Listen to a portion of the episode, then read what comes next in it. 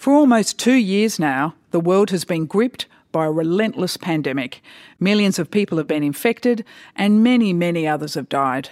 It's not an equitable virus, so the death rates in Black, Indigenous, and Latino Americans is three times that of whites. So that's a very grim picture. The scale and pace of this deadly virus has shown cracks in our humanity. Our health system is very weak. That's because we have very limited human resource and financial resource plus basic essential medicines. That's Dr. Stenard Hiasiri. He's based in PNG, one of the hardest hit countries in the world. So there's a lot of myths and misconception about the virus and the benefit of getting a vaccine. Back in the villages and in the communities, the importance of wearing face mask or hand washing or social distancing is not really a priority. There's a lot of work that still needs to be done in terms of preparedness for what lies ahead of us. What's become increasingly obvious is that COVID 19 threatens to leave developing countries like PNG behind. And that's putting all of us at risk. COVID 19 has highlighted for a lot of us in global health and my background in malaria and neglected tropical diseases has highlighted just how inequitable healthcare and public health programs are throughout the world. So I think certainly it's been disappointing, but I wouldn't say it's been surprising.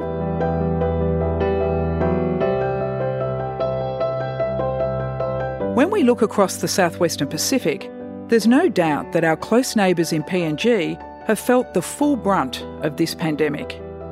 Dr. Suman Majumdar is Deputy Program Director at Burnet Institute. He explains how a disease like this cripples vulnerable health systems. So, there have been a number of deaths in young people, a couple of 25 year olds in the past week, which is really concerning. Overall, in the country, we're talking about a place that has one doctor per 20,000 people compared to one per 200 in Australia.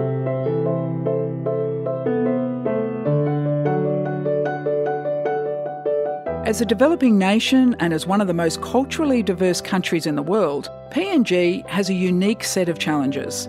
Misinformation and scepticism can spread faster than the virus. PNG is also right on our doorstep, which begs the question Does this island nation pose a grave threat to the health of our region? Is anyone really safe if everyone isn't safe? This is How Science Matters a Burnet Institute podcast. I'm Tracy Parish. Throughout this series, you'll meet some of Australia's visionary scientific thinkers. You'll find out what keeps them awake at night as they grapple with the pandemic, and how science is playing a leading role in shaping our response. My co host is Professor Brendan Crabb, head of the Burnet Institute, a microbiologist, malaria researcher, and one of the best minds in infectious diseases and global health.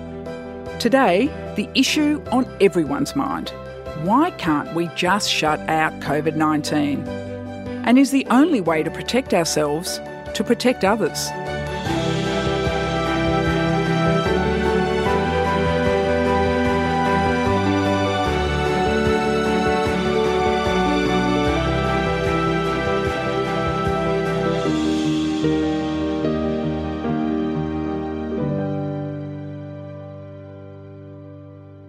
The fact that this became a pandemic highlights that we as people live in an interconnected world and we can't just barrier ourselves off in whatever country that may be from the world as people, but also as economies that can't last.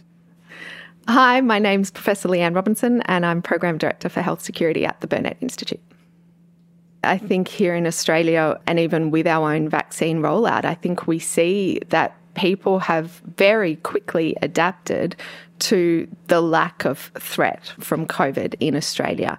And yet, we're at risk of an outbreak next week, next month, even if our vaccine rollout continues to scale up and increase uptake, because we don't know for certain that there won't be some variants of concern that arise that mean our vaccines might not be as effective. We don't know that for certain yet. So it's a real issue. And has the approach by Australia and other countries been just so much through a Western lens where they think this is the best way of doing it. And we've had success, obviously, in Australia. So why don't you just roll it out like we do? Why isn't there a here's the yellow brick road and this is where you do it? But obviously, that's not realistic in other countries where you've worked and lived. Absolutely. And I think even the expectations of how COVID 19 would emerge and spread through many countries in our region hasn't met the expectations of many Western or developed high income countries. So I think the actual natural extension of that, a COVID 19 vaccination rollout, is also not going to unfold in the same way for really obvious reasons in terms of the way that health systems are set up, the inaccessible areas of many countries in our region that make vaccine rollouts difficult. Even under normal situations of routine immunisation, this can be challenging. And in this situation, with almost no or very limited preparation, really, when you think about how long people have had to get used to the idea of not only a new pathogen that is a risk to them and their family, but also to the fact that we now have a vaccine against this pathogen. We still don't have one for malaria. We don't have one for other infectious diseases that they have lived with for decades, but we now have one for this very new pathogen that they have very little lived experience with. I think that presents so many challenges to a rollout. So, the vaccine hesitancy issue that we talk about here is just as significant in PNG or even more so. I mean, next to the logistical issues that you just mentioned, what's the biggest barrier in PNG? Definitely the biggest barrier at the moment appears to be vaccine hesitancy. At least in my experience in living and working in Papua New Guinea, people trust health interventions through lived experience. Even during 2020, when many parts of the world were severely impacted by COVID 19 and people saw loved ones get incredibly sick and even die, in Papua New Guinea, this didn't eventuate the way that was supposed to or that people thought it would. Even now that cases in PNG have escalated substantially and to an incredibly concerning level, I think that lived experience is still very different from a population where that occurred quickly and early on in the pandemic. And that influences perceptions of risk from COVID 19, risk from the vaccination, and the unknowns associated with adult vaccination programs, which are a very new thing in a setting like Papua New Guinea. So I think all of this is contributing to vaccine hesitancy against a backdrop of vastly increased access to technology and social media, which has resulted, I think, in a blurring of the sources of truth that people normally reach to. It's become very blurry for people to know whether to trust their church leader or somebody from a reputable organisation on social media with a completely opposing point of view. Leanne, just picking up on that point, in Australia, we've relied so much on scientists and data analysts and epidemiologists to be at the forefront of the truth, as you call it. We've heard government many times say, trust the science, trust the data. In a country like PNG, do they trust the science? Do they trust the data? Hard question. I think yes, when the data and the science is presented in a way that can lend itself to that trust and over a period of time. I still feel that the speed of the situation has contributed a lot to that inability to know where to look to for that source of truth. The information coming through on social media is instant, it's there, it's all of the time. The information that might come through previous trusted sources, it's not so frequent. And I certainly think that PNG's response early in the pandemic was very strong, like in many countries, in fact. It was very top down. And yet, non pharmaceutical interventions like social distancing and masks or vaccines, they all require masses of people to accept them and take them on to be effective. So I think if there was one thing that probably has been slower, it would be that community level engagement and empowering of communities to have access to the science they trust rather than to just not really be sure which source of information they trust. And when we talk about communities, there are so many in Papua New Guinea and they're so diverse. And they do face so many difficulties. Take us inside the country. For people who've never travelled there, who have that expectation of what they think Papua New Guinea is like, it's not till you go there and you live there that you really have a true insight. And then it's only just one glimpse of whether you're on the coast or in the highlands or on an island. What have been your experiences? Papua New Guinea is world renowned for being one of the most diverse countries with more than 9 million people who still largely 80% of which live in rural areas of the country and just represent very distinctly different cultural backgrounds, belief systems and understandings.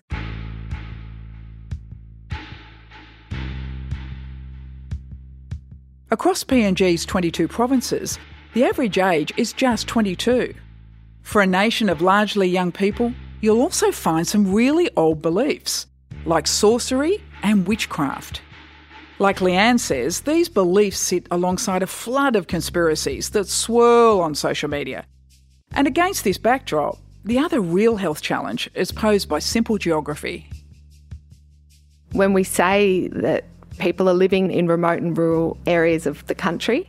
They're often hours walk from a health facility. So just understanding the way the population and the health system interact as well can give some insight into just how difficult it is to get that timely messaging of the correct health information. And on a personal level, has it been difficult to leave PNG because you're so used to travelling in and out of PNG, supporting the community, supporting some of the researchers? You've got close connections there. How hard was it for you to sit in Australia and watch what's happening? Oh, it's been so tough at so many different levels over the course of the past year. Pre COVID, I would be in PNG at least once every couple of months, working with my colleagues at the IMR and the health department on numerous programs that we're working on in health. Before that, I've worked in PNG for more than 15 years and I lived there full time for eight years and raised two of our children there for the first few years of their life. And so it's been incredibly difficult, both from that work perspective, but also from a personal perspective, to deal with feeling quite useless, really, in a hands on sense, as all of my friends and colleagues have needed to adapt not only to the way they're living their life and the risk that COVID 19 poses to them, hearing and watching them get sick with COVID 19, but then also to the incredible burden that they and we as a team have had to undertake to continue working in this environment and not only try and continue to progress the work, but also adapt the work to include COVID 19 elements. It's been really challenging. Leanne, tell us about an experience of someone that's been close to you that has had COVID 19, particularly up in PNG. Has that been a concern and what has been the impact on their lives? Yeah, it's absolutely been a concern. It's been difficulties in isolating and trying to ensure that they can protect family members from becoming infected. Many Papua New Guineans live in multi generational households, and it's incredibly difficult to isolate properly. And so I think that's been both a real challenge and a real fear with that knowledge that it might be their elderly parents that would suffer more from this than what they might be experiencing.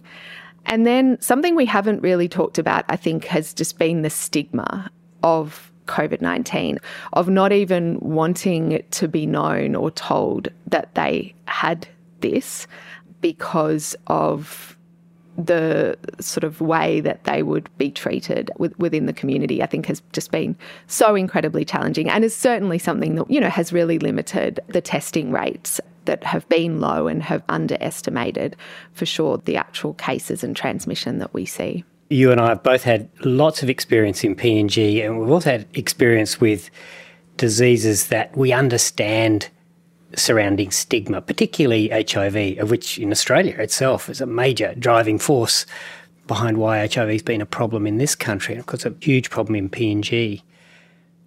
But stigma surrounding other things is more of a surprise to me. TB's been one I've come to understand a bit from colleagues.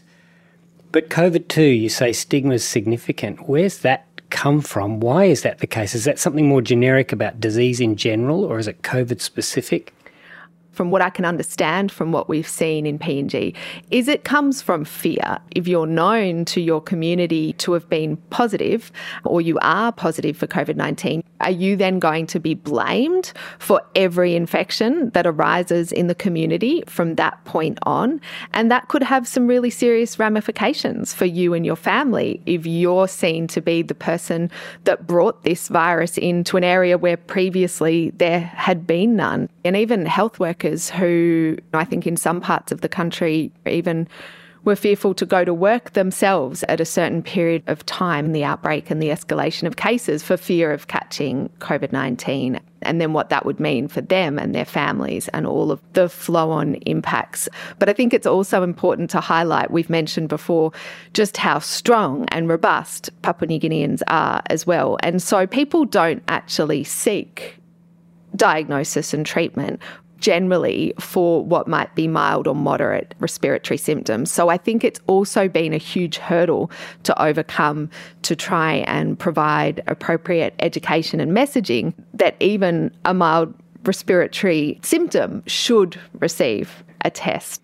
Leanne, you speak of PNG with such affection, and as you know, I grew up there as well and know many people who have experience of PNG who feel infected by it, which is probably the wrong expression in the COVID era.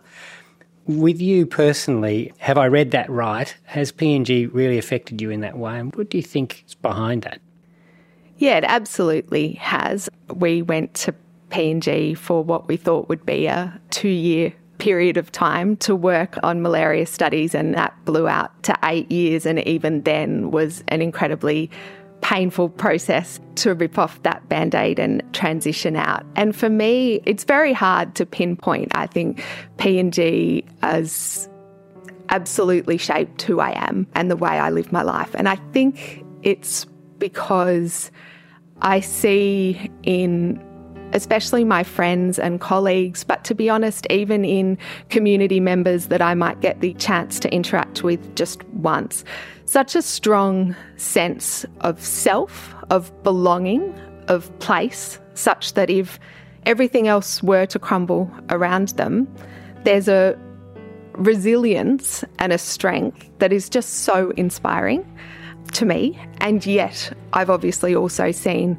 firsthand the inequities in healthcare and access to healthcare and preventative public health strategies that also drive significant suffering and burden of diseases.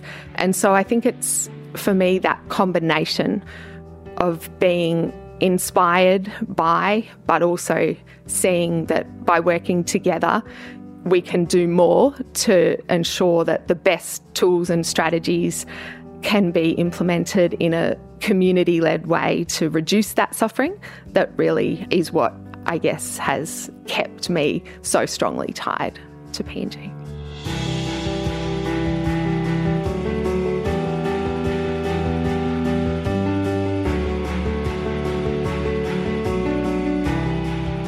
It's fair to say all Australians have a connection to PNG that goes back almost a century. For nearly 60 years, PNG was under Australian administration before it gained sovereignty in 1975. So we have a relationship that goes beyond governments and diplomacy. It's personal. This is something we both wrestle with a lot is this combination of PNG so capable as you've just described, Australia wealthy and really willing to help. What is that right balance? The Western way is to want to go in and fix everything. We know that doesn't work in a place like Papua New Guinea, doesn't make it inappropriate to offer assistance. How's that balance working? Have we got it right? And can COVID maybe help us reshape that a bit?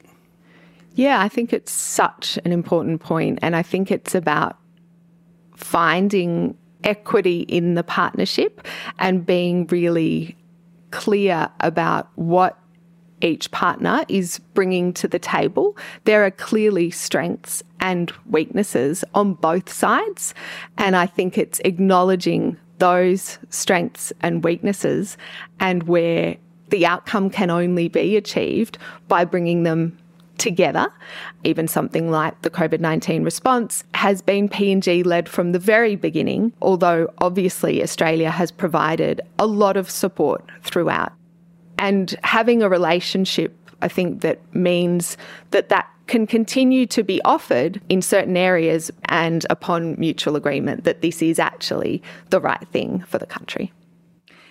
You're right about the fact of Australia and others wanting to come in and solve it. Both of you are right in that way. And it's not until you go to the country. I remember my first visit to Kokopo up in East New Britain, and I met this young midwife, and she was up in a clinic in a remote part. And I remember she said her first night of being on her own up in that clinic, she had a woman presented with twins, but they were breech and the matron or whoever was supervising her was down in the main hospital, down at Nonga Hospital, and she had this little mobile phone. And I remember I'm looking at her and she's in her 20s. And I said, You must have been terrified. And she said, I was. And she said, I finally got onto somebody and they said, Just pull the legs and hope that's okay. And she said, in the meantime, while that was happening, she went over to a textbook, which was like a tome that you get from the library, to look up how do you deliver twins that are breech. And I just thought, it's not till you see that and you see some of the conditions that women give birth, the effects of malaria, and then you have the overlay of COVID 19. It's hard to believe that Australians aren't outraged by what is happening on our doorstep. What is the next step in helping a country like that both overcome COVID 19 and also to assist in making a different life? What can we do? I think many of us have reflected over the past months of just how difficult a challenge escalating COVID 19 cases were going to be for what is a recognised under resourced and understaffed health system in PNG. Yet there was also this knowledge of the resilience of the health system and of the health workers because of what you just described, which is people may not have everything they need at their fingertips, but there's a willingness to try and do the best with what they have and a strength of character to do that. And I think that has always and will always hold PNG as a country and a health system in very strong stead with COVID and beyond. But it's being able to then fill those gaps with interventions, with tools that are wanted and needed to ensure that a young midwife doesn't face that situation alone or so unprepared in the future. Having firsthand delivered one of my boys prematurely in PNG at the labour ward of Modilon Hospital. I can absolutely attest to the resourcefulness and the inner calm that is inherent within health workers in PNG.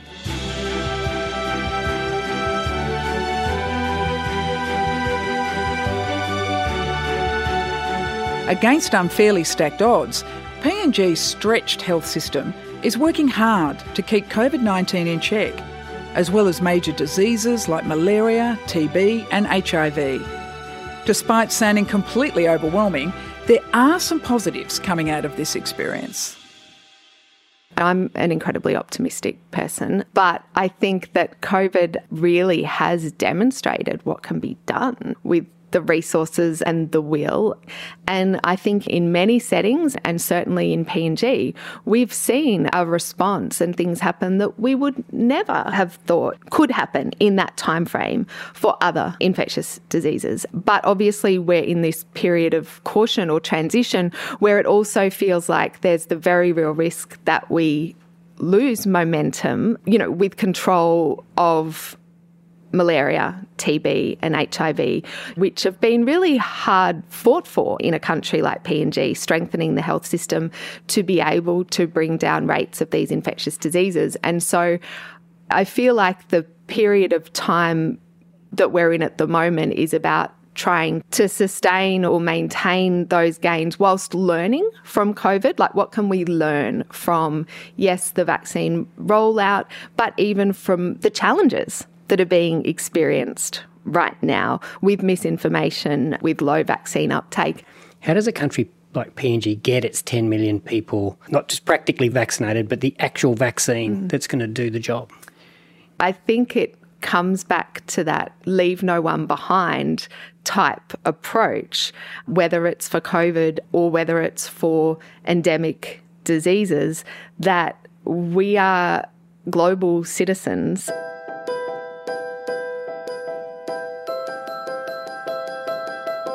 As global citizens, what can we do to ensure we protect everyone?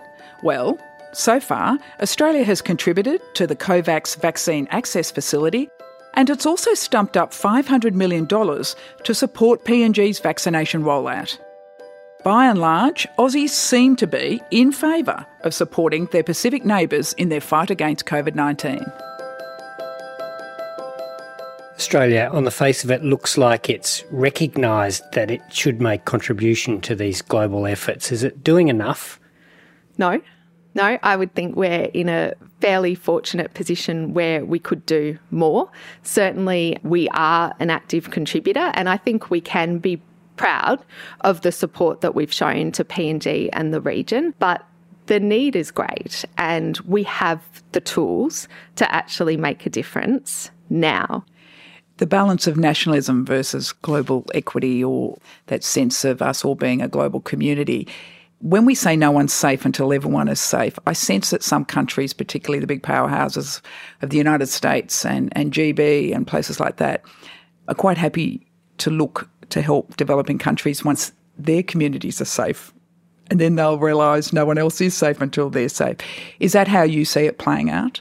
Yeah, look, I think so. Unfortunately, I think many of these countries, and probably including a decent proportion of our own, will still feel that there's a self interest element that needs to be prioritised alongside a development assistance program.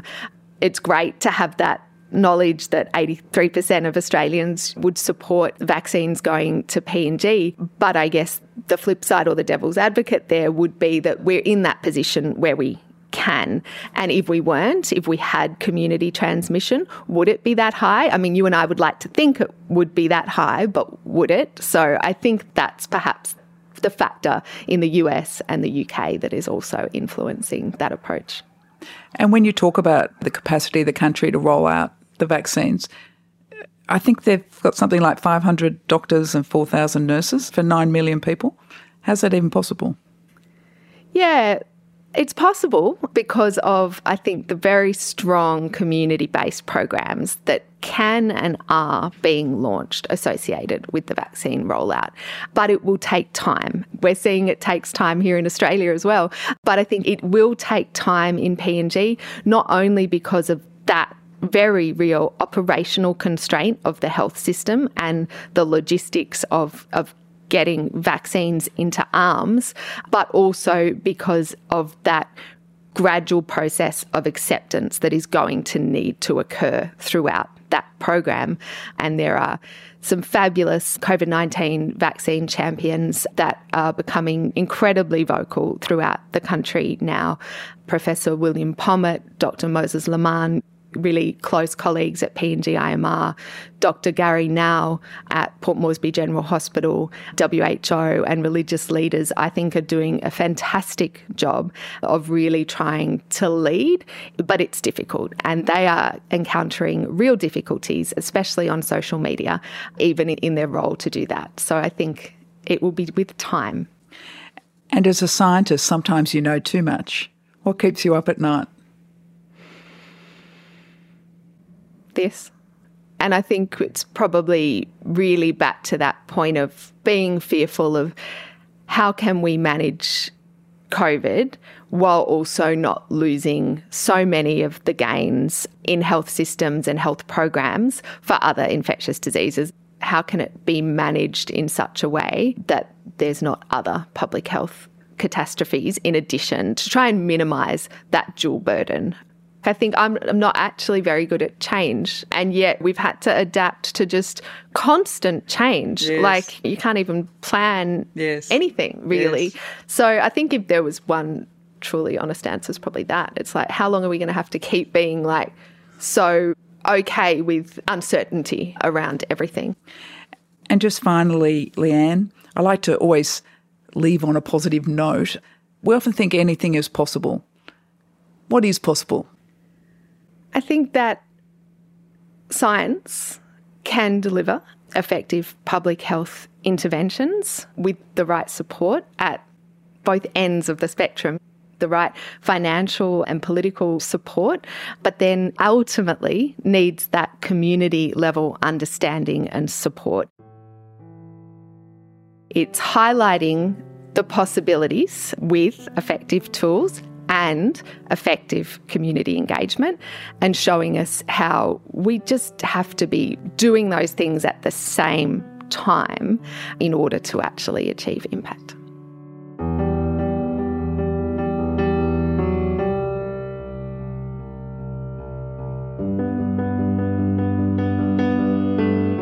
As one of our closest neighbours and strategic partners, PNG offers a stark example of how it's in all of our interests to make sure that no country collapses under the weight of fragile medical systems.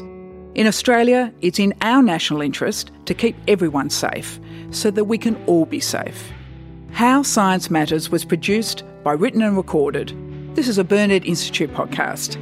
For over 30 years, we've been at the forefront of infectious disease research, public health, and national health security. COVID 19 is a complex global health challenge. So join us in the fight against the pandemic and help us to remind everyone how science matters. If you like this episode, join Brendan and I for our next instalment Everyone's an Epidemiologist.